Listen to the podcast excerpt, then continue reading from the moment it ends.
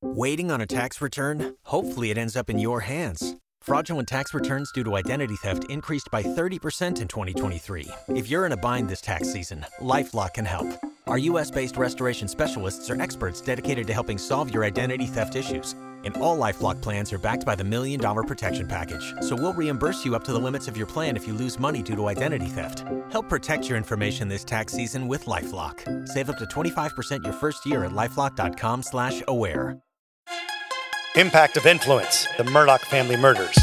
This is the unfolding story of a powerful South Carolina family, the mysterious deaths they are linked to, and our quest to bring you the truth.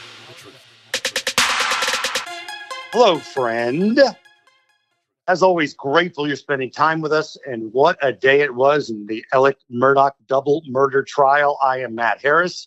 Seton Tucker is here. We've been doing the Impact of Influence podcast since just a few days after the murders. We got started in June of 2021, and we're grateful that you've been hanging with us. And we're going to get to all of the Alec Murdaugh testimony in a little bit, with also the help of our legal analyst John Snyder in just a bit. We also want to tell you that you can go to murdaughpodcast.com, Murdaugh Podcast on Facebook, and Matt Harris Podcast at gmail.com.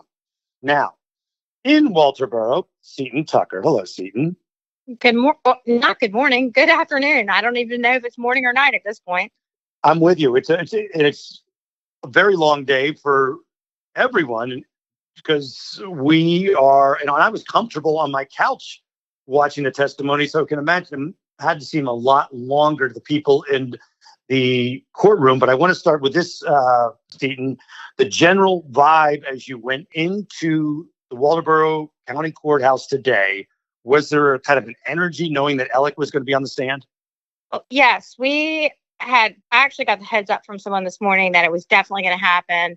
And our good friends Riley Benson and Andrew Davis, actually their scoop was right that that it definitely was going to happen. So the media was a buzz. Everyone was like, "Oh my gosh, this is really happening. This is really happening." We had heard possibly Eddie Smith, which that did not happen but everyone was very excited. The lines were long outside of the courthouse, and there, there definitely was an energy. And when the jury came in and they said they were calling Alec Murdaugh to the stand, I was looking at them, and at least two juror members, their mouths just dropped open in surprise. Really? Nice. Which means that they have not been digging deep into media, which is they were ordered not to do, which is good. Now, uh, before Ella came up, and we'll get, I'll, I'll break it a little more down with John Snyder a little bit, but the defense had some questions about bringing Alex up, and I want to save that for a second until John gets here. But let's hear a segment where Judge Newman is talking to Alec. If you decide not to testify, I will instruct the jurors that they cannot give the fact that you did not testify any consideration whatsoever, and that there is to be absolutely no prejudice to you because you did not testify. It is left entirely up to you whether or not you testify. You may talk with your attorneys, Mr. Harpootlian, Mr. Griffin, Mr. Barber, Ms. Fox, family, friends, or anyone else, but the final decision will be left entirely up to you. Do you understand what I've explained? Yes, sir, I do. Do you have any questions whatsoever as to what I've explained? No, sir, thank you. Yes, sir. Uh, and you've talked with your lawyers about whether or not you've testified. Mr. Harpootlian just suggested advice he's given to you. Uh, the court has no comment whatsoever as to whether you should or should not testify. Uh, but do you, do you wish to confer with lawyers some more about whether or not you should testify? No, sir, I don't need to talk to them anymore. Have you made a decision as to whether you're going to testify? Yes, sir. All right. And what is your decision? I am going to testify. I want to testify. All right. Very well. Thank you. Okay, so Seaton, one of the things I want to ask you is in the opening, we'll get more from Snyder in a minute, but in the opening, did you feel like Dick Harpootlian was saying that he tried to talk Alec out of testifying or into testifying? I think Dick Harpootlian may have been leaving that door open, saying possibly that he was advising against it. But I don't know if that's the truth or not, or maybe that was the strategy that he wanted everyone to think. That's what I took away as well. I wasn't sure how sincere his statement was, and I, I saw an interview with our uh, friend Joe McCulloch today, and he was, and he's Dick Harpootlian's buddy, and he was an, an, attorney, and he was saying that he wasn't sure. He probably does know whether uh, Dick and Jim wanted Alec to testify or not. So uh, everybody gets excited. You mentioned jury coming in. There, a couple of them are like, "Whoa, what's the deal here?" Let's uh, just give you a little sound bite about when Alec actually does take the stand. You may call your next witness. Thank you, Your Honor. The defendant, Richard Alexander Murdaugh, wishes to take the stand. I'm Alec Murdaugh, M U R D A U G H. Good morning. There it was. I, I wanted, this is probably a good place to say, uh, this is going to be weird to a lot of you who have been with us this entire time, but I've got at least a dozen emails and comments about A L E X M U R D A U G H being Alec instead of Alex and Murdoch instead of Murdaugh. And it became kind of clear today because he spelled the name and said the name. But people who haven't been here the whole time uh, were a bit confused. They kept saying, Why are you doing this? Why are you saying this? They brought it up on Court TV the other night when I was on. They asked me about it. Um, and, and Seton, we kind of at the beginning struggled of how we should say it. Should we say Alex so people will know that we're talking about Alex or talk about it in the way they talk about it in the low country? And, and talk speak to why we settled on going with the Alec Murdaugh. Well, we actually brought a linguist on to explain it, but that's how he said it. So that's what we went with, and that's how the people in the area say it. So we right. just that's why we did it. Yeah, and we got some grief if we didn't go with the Alec Murdoch early on, because especially early on, it was a lot of uh, people from South Carolina and such looking on, but then it really blew up big around uh, Labor Day. So, uh, talk to me your thoughts about how the defense started the testimony of Alec Murdaugh. They just wanted to go in big. They wanted to just ask the question: Did you shoot Maggie and Paul? Let's let's just put it out there. That's the elephant in the room. Yep. Let's uh, let's hear that clip. Mr. Murdaugh, on June seventh, twenty twenty one, did you take this gun or any gun like it and shoot your son Paul in the chest in the feed room at your property off Moselle Road? No, I did not. Mr. Murdaugh, did you take this gun or any gun like it and blow your son's brains out on June 7th or any day or any time? No, I did not. Mr. Murdaugh, did you take a 300 blackout such as this and fire it into your wife Maggie's leg, torso, or any part of her body? No, I did not. Did you shoot a 300 blackout into her head, causing her death? Mr. Griffin, I didn't shoot my wife or my son anytime. Ever. Wow. Uh, Seton, did you see reactions from jurors? Yes and no. So there seemed to be a few people who were clearly not buying any of this. They were looking at him like, really? I'm not sure. There are also a portion of the jurors who, who we call them stone faced. They have zero reactions to anything. You just don't know what they're thinking. And then I would say at least two were two or three were really listening as if they were trying to make up their mind. Okay. I mean, of course, we're reading into people just by their facial expressions, but that's what you have to do in this case. Yeah. The- and I would just say they were all at this point, they're like, this is what we're here for. We're here, we're here to hear from Alec, and they were really paying attention, whether they believed it or not. Again, we're just looking at them and maybe they might have just a scally face, as I've been accused of having. I don't know. yes, you have. Somebody wrote it about your face in the background.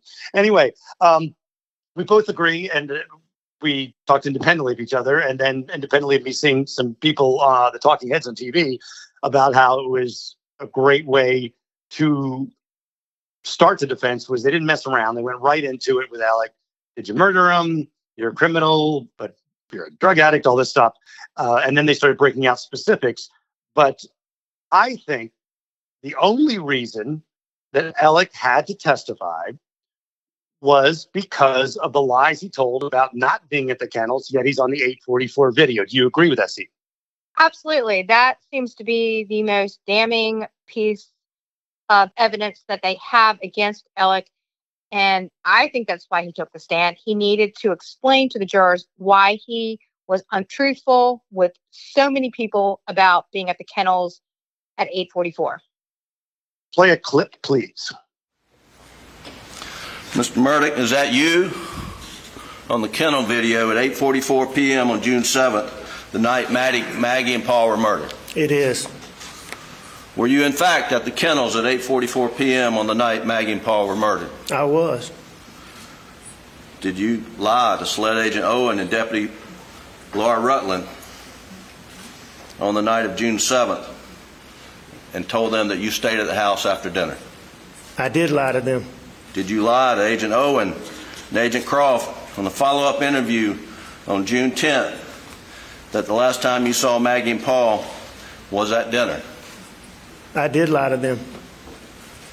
And in the interview of August 11th, did you tell Agent Owen and Agent Croft, did you lie to them t- by telling them that you were not down at the kennels on that night?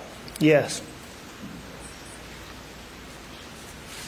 Alec, why did you lie to Agent Owen, Agent Croft, and Deputy Rutland about the last time you saw Maggie and Paul? As my addiction evolved over time, I would get in these situations or circumstances where I would get paranoid thinking. Uh, it, and it, it, could be anything that, that triggered it. It might be a look somebody gave me. It might be a reaction somebody had to something I did. Um, it might be a policeman following me in, in a car. Um, that night, June 7th, after finding Mags and Paul, Paul, don't talk to anybody without Danny with you. All my partners were just repeatedly telling me that.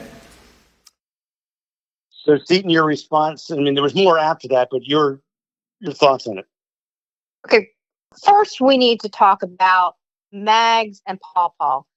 I, I'm not really sure. We have not really heard Paul referred to as Paul Paul before, and I don't know how that was received. It seemed to me a little bit disingenuous. What did you think? I agree. In fact, I texted a buddy of mine during it, and I said, My first question on Cross is going to be did you always call him Papa? And Sure enough, they did bring it up, and we may get to that later. But the Papa seemed very uh, like a, a useful way to manipulate for feelings and such. I think it was a bad call for him to keep going Papa. I did too, but again, if if that's how we refer to him, and it it doesn't so much matter what we think. Really, they have to be playing to the jury, and maybe they resonated with that for some reason or another. But the other thing that stuck out to me is he is immediately admitting to this drug abuse and having paranoia. Seaton, I am 100% with you. I think paranoid was a mistake to use that word. He could have been said something like, uh, it should have been, his excuse should have been, I'm trying to free a possible murderer, but it would have been, I was concerned that the focus be only on me if I told you that, and then you might not continue to look for who the real killer was or whatever we wanted to word it. The paranoid and saying that it made me act weird because of the drugs and the paranoia, then who there's there could be a leap from the juror to say he was so paranoid that he thought Paul was going to say something or Maggie was going to say something and he killed him. Right, Seaton? It's possible, you know, they asked more questions about this, and he said, Why did you continue to lie about this? And he says he's in this kind of tangled web of lies. Uh, you know, everyone, I guess, in their lives, most people have told an untruth and they get in this pattern, then they don't know how to tell the truth after they've got gotten this far in. You know, it's it, it's complicated. It is. It's and it's impossible to read what a juror might think if they're going to accept that excuse for why he lied or reason why he lied. And he expanded on that a little more by bringing up the boat crash, right, Seaton? He does talk about the scrutiny he was under in the aftermath of the boating accident, claiming that he was trying to manipulate the situation. I, I agree. I think that that was a basis of he shouldn't use the word paranoid. He should have used more like I know that law enforcement was looking at me for various reasons, and that's why I lied. That that would have been a better word than using the word uh, paranoid. Now, what would you like to move to next? I'll have your choice here on his testimony, while the defense is grilling him, for lack of a better term. What would you like to talk to you next? How about the uh, close? Yep, perfect. Because I think this was a big takeaway from the testimony today as well.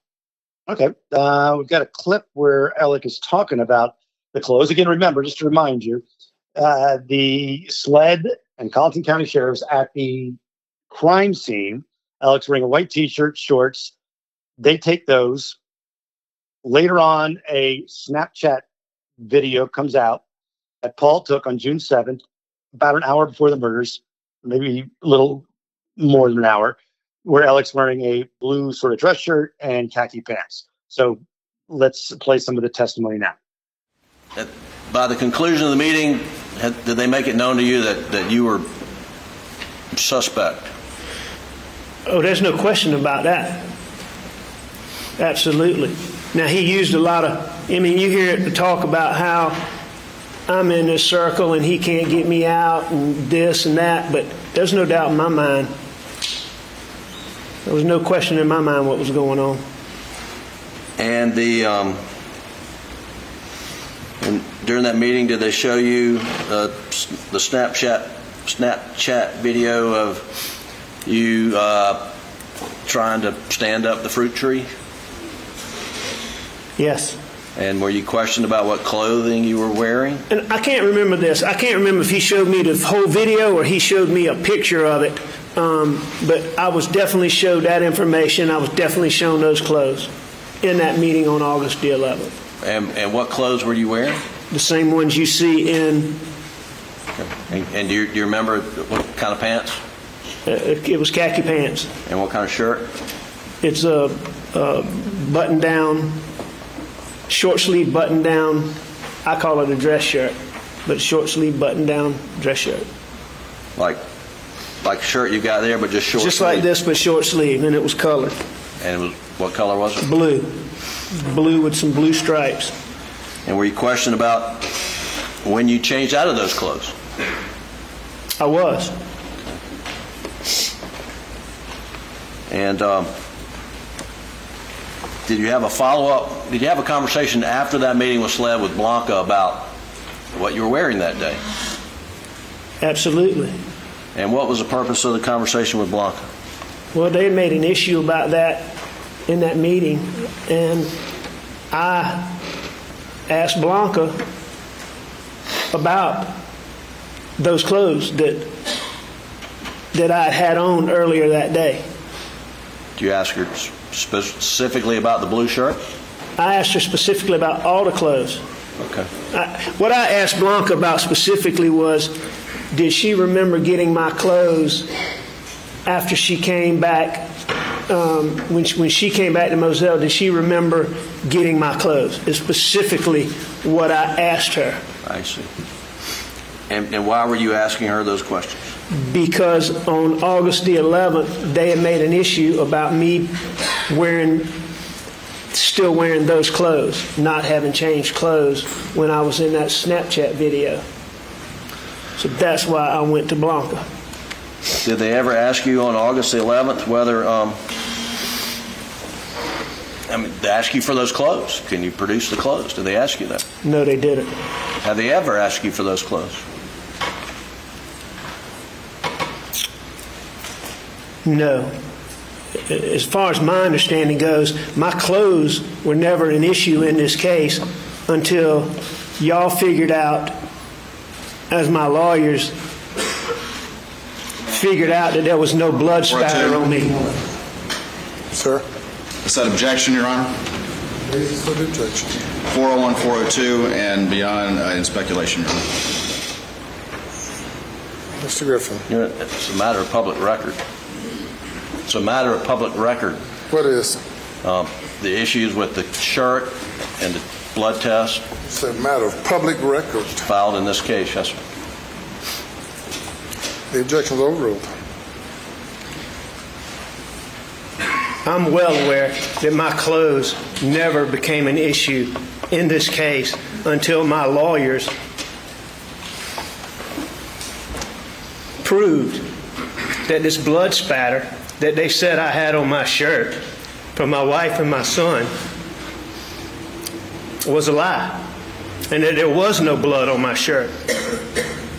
And once they filed the documents and they proved that that was a lie, all of a sudden the clothes I was wearing back on that day became an issue.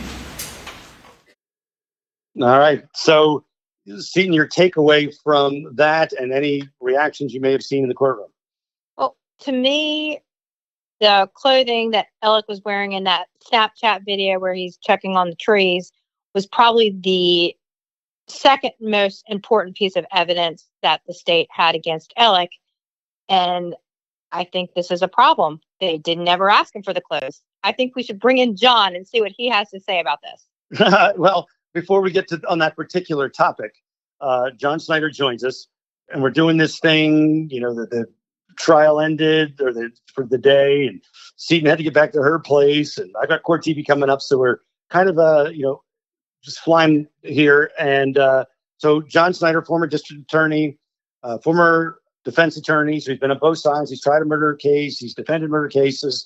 Um, let me kind of because we're almost done the whole defense situation. So we're going to backtrack a little bit for everybody and give me just a, a thumbnail. What Harpootlian wanted this morning from the judge and why it was rejected. Just a, a quickie of what they were looking for. So when when you are doing presenting your evidence, you want to you want to be surgical and you only want to touch the organs that you need removed or operated on. You don't want to touch everything else. And so D- Dick was trying to limit what all could be brought out later on. And so that's that is that is a standard renewed objection and you know a, a kind of a standard defense lawyer who who is now calling their witness to trial procedure. Oh, that's standard. I didn't know that. Okay. Great. Well, you want, you want you want them to only you know you you want to control as much of the environment as you can because it's literally like you you've walked into a building with TNT in your hand and and a lit match and you're like okay I'm going to try to keep this stick of dynamite unlit as long as possible. Okay, so I want to. Uh, we just played the the close uh, testimony, and this has been a, the common theme that SLED's a mess, SLED's messed up, SLED's messed up, SLED's messed up, uh, and now it is. Well, SLED never asked me for the clothes. They thought I was wearing these clothes, but when the evidence didn't support it, they wanted to get other clothes. But it's still of a majority. I'm going. Well, something explain whatever happened to the clothes. How do you think this that testimony could be received? Well, the, the defense's goal is to create reasonable doubt.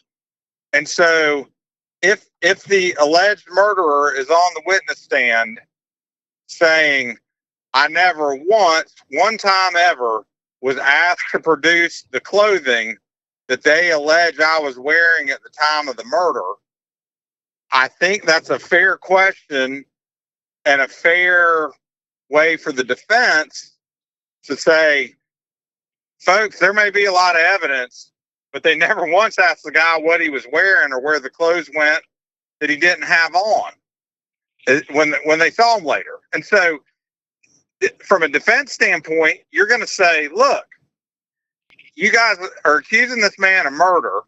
You're showing the jury pictures of him wearing a particular outfit. You test a particular outfit that has no blood on it, and you never asked him for the clothes that he was supposed to be wearing at the time this happened. What? And maybe, and maybe you didn't. You told the grand jury that the shirt he was wearing had blood spatter on it, which doesn't appear that it did have blood spatter on it. And and, and w- without commenting in any way about what actually happened, that is a fair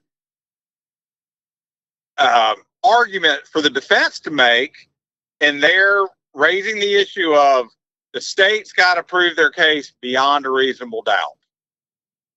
Okay, well, here's the thing, John, too. John, the thing is, you know, obviously you don't have to have motive for the prosecution, but it sure as hell help, hel- helps. You don't have to, you know, show evidence you didn't do it, but it sure as hell helps, right?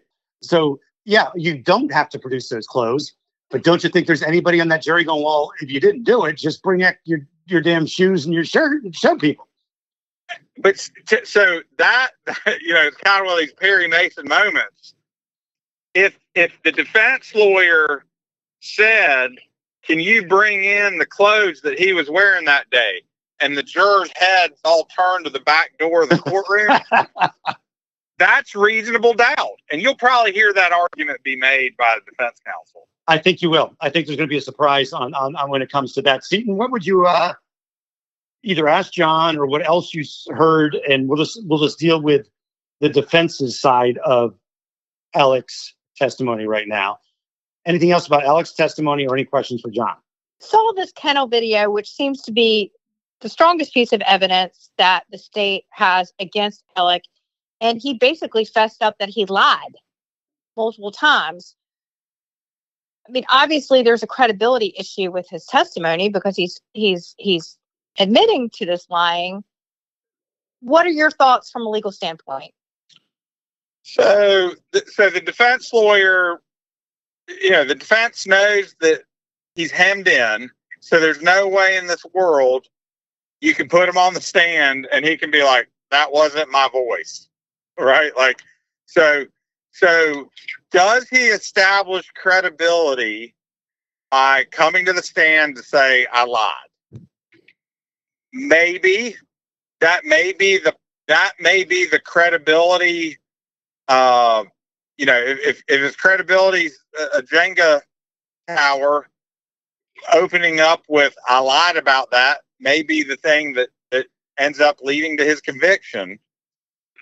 But it, it is it is the defense navigating around the evidence that's been entered in to give an explanation, and so what you're going to hear, I think, on cross eh, you know, heavily and on the state's closing because the state will now argue last. They they put on evidence. The, the defense puts on, has put on evidence, so the state gets to gets to have the last word in this case. And you're going to hear, you know, well, he he had, how do how do we know when Alec Murdaugh is telling the truth? Yeah. Do we? How do we know? We we don't ever know and that and that'll be probably kind of the closing message from the the state, which is here's what we do know. We do know when he was asked about whether he was there, he was there, and that's what that's where these these timelines that uh, a lot of our listeners and a lot of you know experts on this case have posted on social media. These things are are helpful, and the state will be using that exact type of argument in their closing to say there's no way in the world it was anyone but him and he you know you're going to hear now you're going to hear all kinds of testimony about what a, what a liar he is on rebuttal by the by the state. Excuse me. Do you think that Alec Murdaugh had to get on the stand to try to make sense to the jurors of why he lied so many times about this video? I think it's a calculated move. I think at the end of the day, your client gets to make those decisions. An attorney's job is to look at his client or her client and say, here's what I think, but you make that decision. And you and and I guarantee you that both of those lawyers got wrote wrote him a letter or a contract that said, you understand the following if you testify. Do you do you agree to this? So that they are not later um, sued or have some case brought against him for ineffective assistance of counsel by calling him to the stand. Okay, let's move to uh, now. Creighton Waters gets up, and one of the first things he starts with is, "Well, Alec, you've tried cases, and even though it was for personal injury, it's been about you know GPS stuff, you know phone stuff, you know all that stuff." Which was, you know, it really was just laying the groundwork to say, Alec knows all this stuff. He could have gamed the system. So that was where he went. And then he went on this whole thing about Alec Murdaugh and these badges. See, you want to talk about that a bit? Yeah. The, so he, Alec Murdaugh, as his job as a volunteer solicitor, had a badge. He also, I think, had his grandfather's badge. And it appears as if maybe he used these badges. Sometimes he would keep it on his dashboard uh, to gain favor with law enforcement if possibly he was pulled over, um, that sort of situation. So this did come into play from Creighton Waters. And at first, I was really kind of confused about where he was going with this, but then it, it, it did seem to make more sense as he went forward with his line of questioning. I don't. I, to me, it didn't. To me, I feel a lot of people in a position like I, I've known people who have had these little cards that you get that says my uncle's a state trooper or something, you know, and they lay it out there or whatever. Uh, I, bumper sticker. People put bumper stickers on their the back of their vehicle because they think, well, if I have a state trooper bumper sticker on there, maybe if I get pulled over, they'll be nicer to me.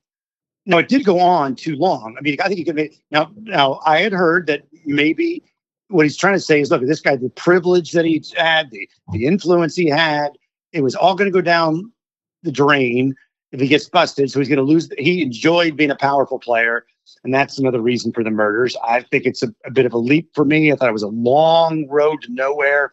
They showed that in the the hospital scene after the beach accident or the beach crash that Alec had the badge showing out his pocket. Yeah. Okay. So where I am sitting, I am in the last row of media. So I have all the people in the courthouse behind me. And we have to keep in mind that the Netflix special came out yesterday, which I have not had a chance to watch yet, but really talks goes into this boating accident pretty heavily. So when they put up this image of Alec with this badge sticking out of his pocket from the hospital security camera, there was a ooh and ah from the people sitting in in the gallery.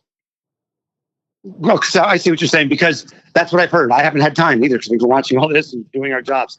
Um, that it's very boat heavy and makes, uh, and I'm not saying when I say makes, I don't mean it's not true, but it's a presentation of the the, the Murdaugh clan being kind of nefarious and evil and trying to change the story, and so it leads right into that. But that doesn't mean the jury saw that documentary. So, uh, but but to me, it was a big bag of nothing but maybe I'm just crazy. Snyder, did you see that part of it?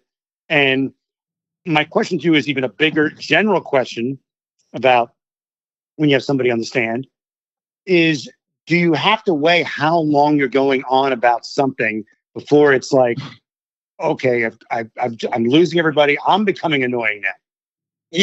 Well, yeah, I mean, remember, there's a there's an element of theater involved in trial.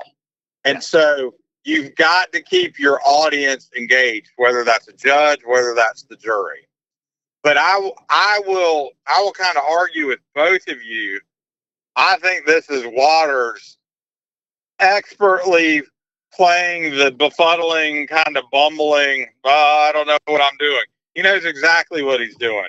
You're going to see that badge again, and that badge, yeah. I, these boys are all playing for closing argument, and everything that you see over the next few days is them lining up little bits and pieces that they're going to put into evidence and little bits and pieces they're going to argue. And so the theme of abuse of authority is a, is an obvious theme that Waters is going to use. And so while it may seem kind of silly that he's asking about, you know, what'd you do with that badge? Oh, you kept it on your dashboard. Everybody knew you were a big man. You're a big man, weren't you? Like I was in a deposition one time and I got this guy just rolling, uh, telling me how important he was. And I, and, yeah, most of the deposition, he told me he had no input or control over what happened. And I, I somehow asked him the right questions. And, and I was like, you're the big kahuna, aren't you? He's like, I am the big kahuna. And I was like, and you knew everything that's happening in this project, didn't you? And he's like, I did. And I was like, no further questions. And so, th- you know, what, what seems to the layman pointless is, is all done with, with intentionality by, by both the, the prosecution and the defense. So in a case like this, in a situation like this with a badge, and they talk about he put lights on his car to appear as if he was some sort of special law enforcement person. A lot of it could be just getting the jury not to like a guy, right? Well, it's just to show that he likes to behave. He, he likes to the title and and investitures of one thing, and then acts in a completely different way. Seaton? So one thing that I did notice that I think was resonating with the jurors is that he remained calm throughout this cross examination. He never let it get him flustered. And I, I, I personally thought that that was effective for him. Do you think something about we'll- that, John? Yeah, I mean, I, again, this guy, the, the, he is he is fighting for his life theoretically because a lot, you know, what what the, what these guys are doing, and they'll do more of it. Is they're gonna they're gonna prove all of the elements they need for their financial crimes through his testimony in this case. So Right. while he may not go to prison for murder, he he's definitely going on the financial crimes by the time they're done asking all their questions. And before we get to the financial crimes, I just want to mention something kind of interesting. He talked about getting, Alec talked about getting police lights on his vehicle and asking the sheriffs in the area. And one of them was the Colleton County Sheriff, Andy Strickland, who she, he considered a friend. And the jury didn't hear this. But Andy Strickland is accused of beating his girlfriend, ordering deputies to work on his properties. He resigned and he's permanently uh, banned from working any kind of law enforcement and uh, has to go into substance abuse and mental health treatment because uh, allegedly he was doing the drug thing. So maybe that was the bonding that those two had.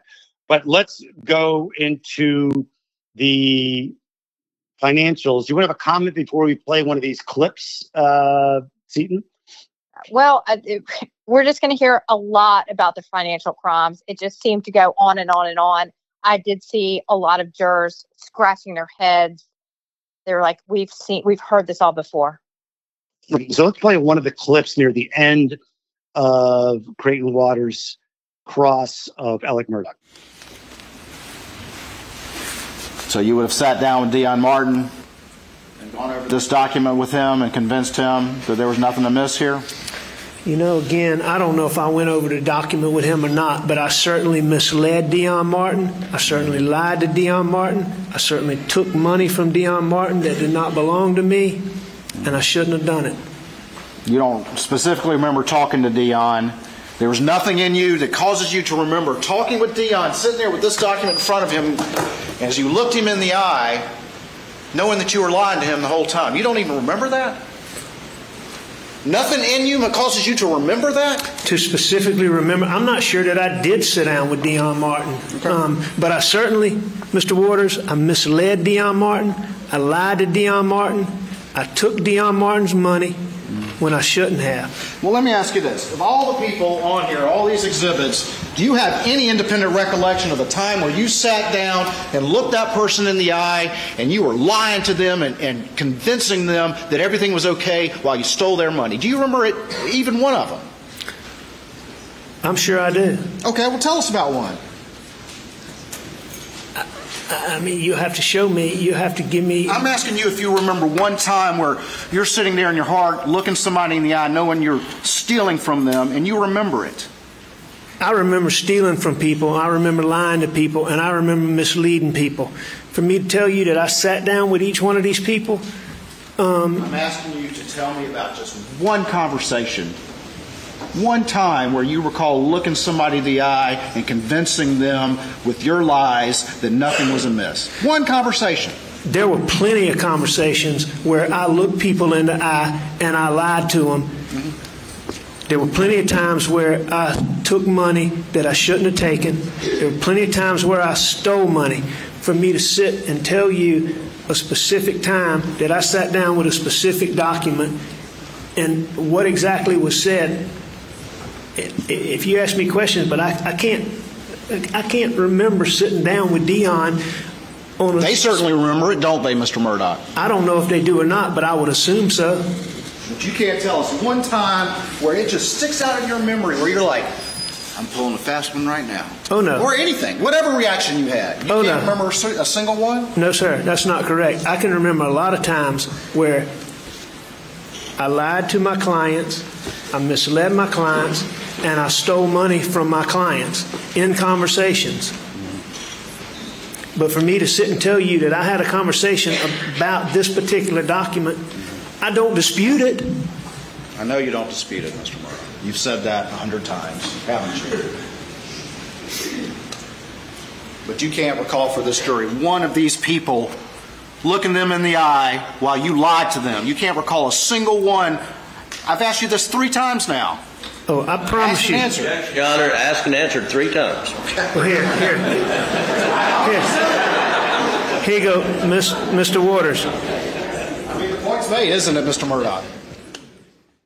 Well, so we've heard, I like say multiple times this afternoon that he admits to these financial crimes. Obviously, these probably have other legal legal implications for him. But John, let's get your thoughts. Well, my my guess is they didn't think he'd sit there and admit to it the way he's admitting to it, and so Waters is I, I won't say unprepared, but he's trying like he he's got the guy saying, "I lied. I lied to my clients. I I mean he he says I stole money from them, and I I I should never have done that. I was wrong." Okay, so you have you have then made your impression. So the kind of righteous indignation of his questioning is undermined by today's Alec being candid and just saying, "Man, I I totally did. I don't. I may not remember the day or the specific conversation, but I definitely did it. I mean, that's a guy that's you know." Again, I know the the the, the introverse the, the the interwebs will go aflame with this. That's a guy that is credibility is being reestablished by Creighton driving this point home, and then Creighton admitting that he's asked and, and the same question multiple times and gotten the same answer uh, is all very very interesting. I know Alex says, yeah, "Hey, I'm admitting to all this stuff. Do we really need to go through all of these financial crimes?" And Creighton says something to the effect of, "Well, yeah, I know you don't want to, but we're going to." I mean, it's a balance. I mean, are you going to keep the jurors interested going through a couple more hours of all of the financial crimes that they've already heard about? So I do think he needs to ask it. If nothing else, he's saving the state a bunch of time on the on the other criminal trials. And so, fair, fair if, point. If you can if you can kill the bird right off the bat with with you know you have you have a criminal defendant who is charged with a bunch of crimes on the stand, not asserting his Fifth Amendment privilege, you're going to ask all the questions you can.